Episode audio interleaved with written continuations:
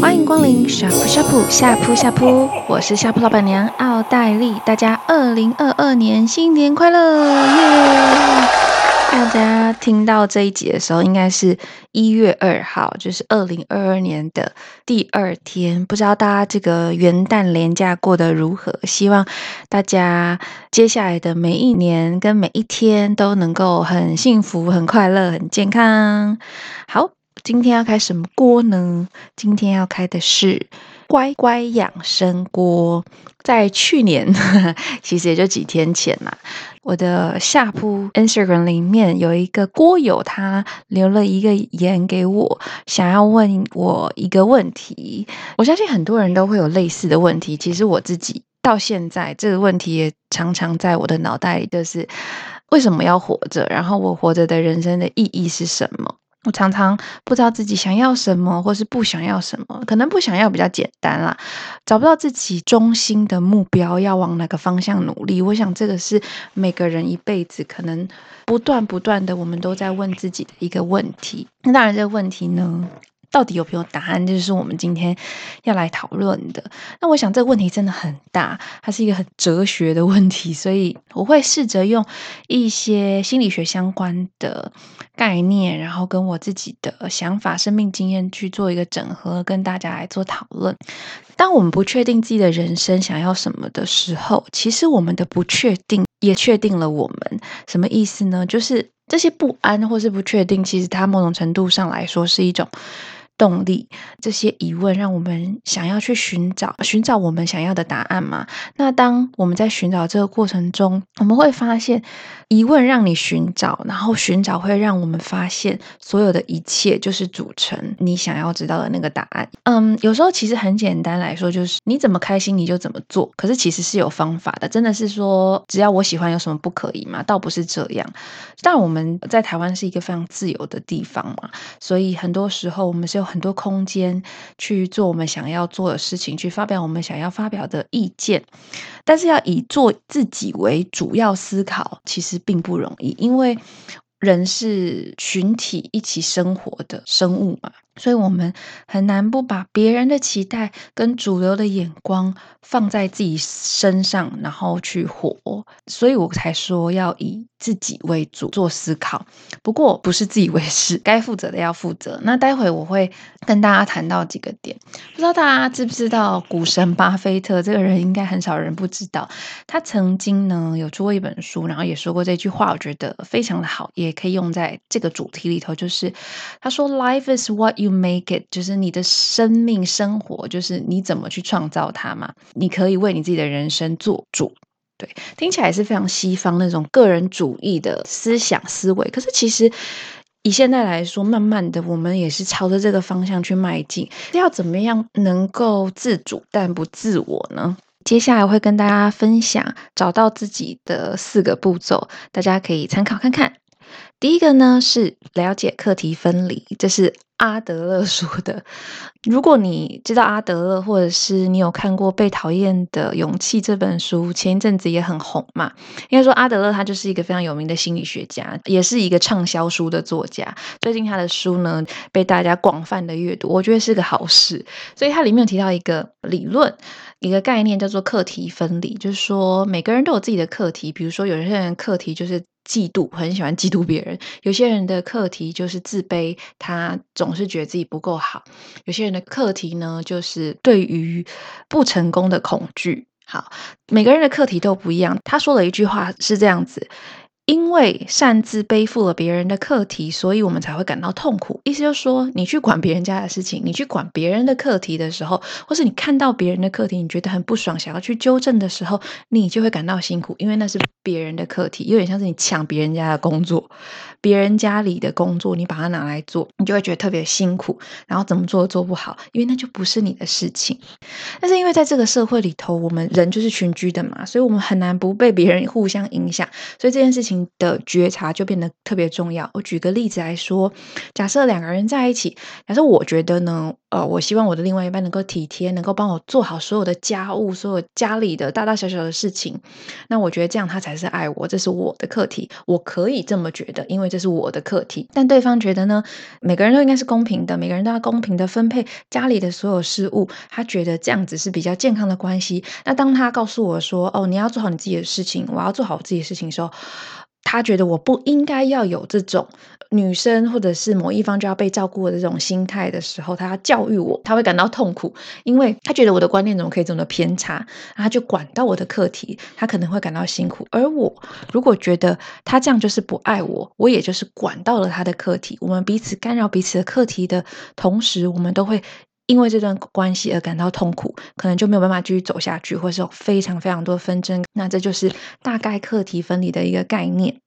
你要先了解你自己什么时候会感到痛苦，你自己的课题是什么，什么样的课题会影响干扰到你。好，这个是认识自己的第一步。你也会更清楚知道自己的课题是什么，先找到自己比较困难的点，或是通常在什么时候你会感到不舒服，这个东西要把它抓住。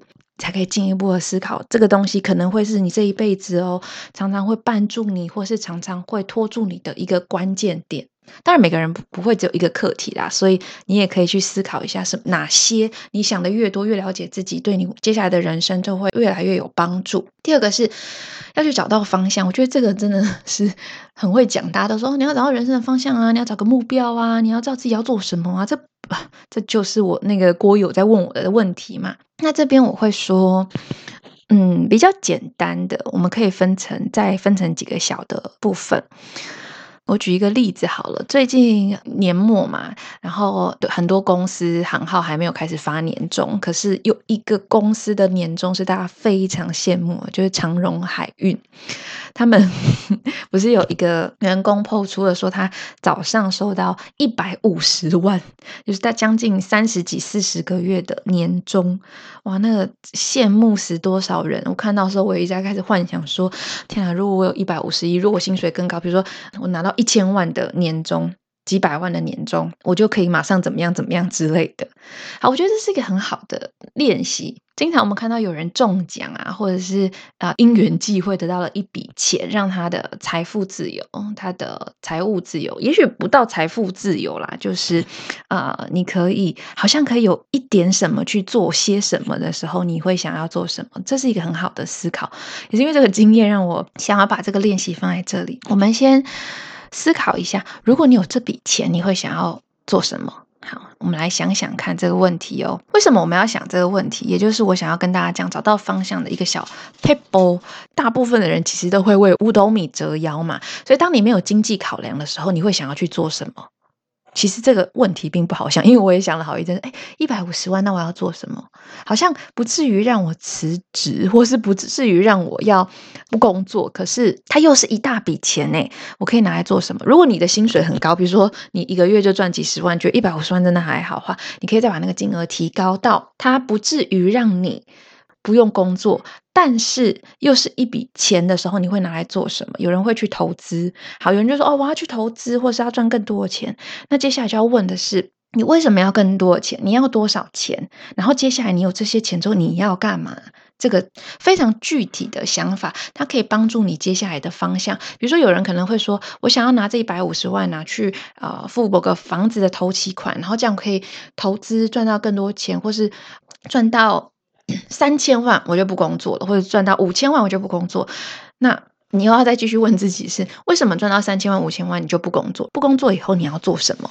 好，这一步一步一步的问题会帮你导向你自己人生最终的目标跟理想会是什么？那有些人可能会说，我拿去付。房子的头期款都要是头期款，可是我不是为了赚到更多钱，我是为了要能够有一个家。那接下来你就去问自己，为什么我想要一个家？哦，因为我希望我有一个自己的家庭，然后有自己的小孩，有一个自己的空间。那你其实慢慢的就在聚焦你自己想要的生活是什么？一个家的感觉，一个温馨，一个温暖的感受。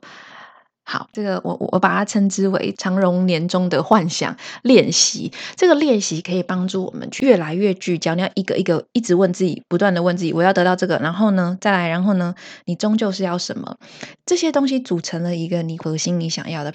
好，我们回到现实。当我没有这笔钱，可是我有工作能力，或是我有在呃持续的在我的生活中努力的时候，我可以怎么样达成这个目标？当然不会变得那么轻易嘛，因为不是只有直接的一笔钱。可是你在你能有限的范围里头，你能够怎么做？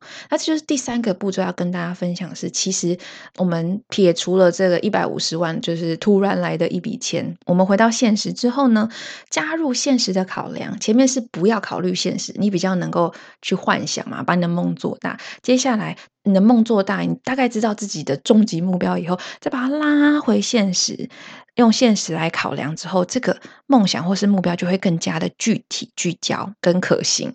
那我这边就很建议大家可以去听夏噗的第二十四集，我们讲到的回到现实 WDEP 的四个步骤。我想要什么？Wants W，我们已经先找到了。再来，D 是 Direction Doing，我现在做的事情跟我现在执行的方向是不是能够帮助我的 W，我的 Want 得到我想要的东西？Evaluation。再来，E 是 evaluation 评估，我评估一下我的 doing 跟 direction 是不是能够帮助我的 W，是不是？好，假设不是或者是的话，P 就是最后一个步骤 plan，你要怎么样去拟定一个 plan 去执行？那这就是 WDEP 的呃简单概念。那你可以去就是回去听一下，会比较清楚。刚刚已经讲到 P 嘛，就是再带到第四个我要提到的步骤，就是执行你的 plan，执行你的计划。不知道大家有没有这样的经验吼？像奥黛丽本身是一个非常喜欢拟定计划，然后把很多 schedule 啊写得满满的人，然后每次就是没有达成，会感到很挫折，你知道吗？比如说我一天我写了十件事情，我可能只有完成一半，然后就会觉得哦天哪，我要重新写，重新 plan，所以我每天都在重新拟定一个 plan。呃，这不是一件坏事，可是呢，那个过程中很消耗我自己对于自己的信心，我觉得我自己拟出来的计划我是没有办法达成的，所以对我自己，我们之前有讲到自我价值嘛。这件事情就会有影响，所以我觉得这个心态也很重要，就是。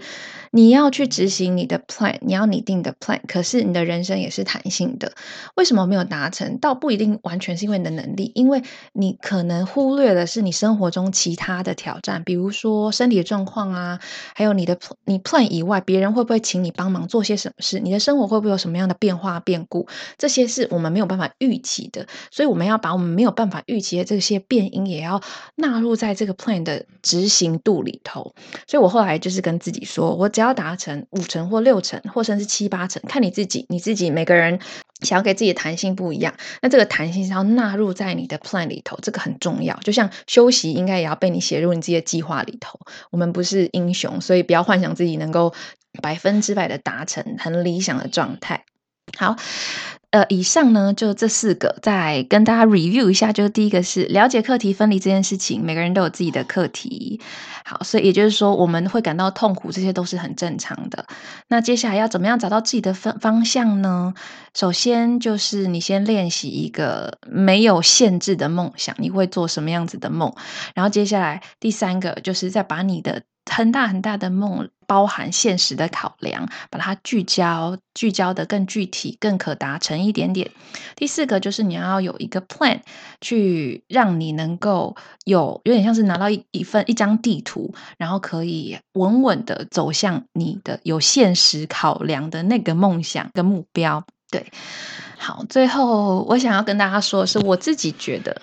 人生就是非常多场的实验的组合，没有成功或者失败的结果，因为每一次的结果都是很难得的发现。只要你不要炸掉你的实验室，意思就是说呢，在不伤害自己、不伤害他人的前提之下，你都是自由的。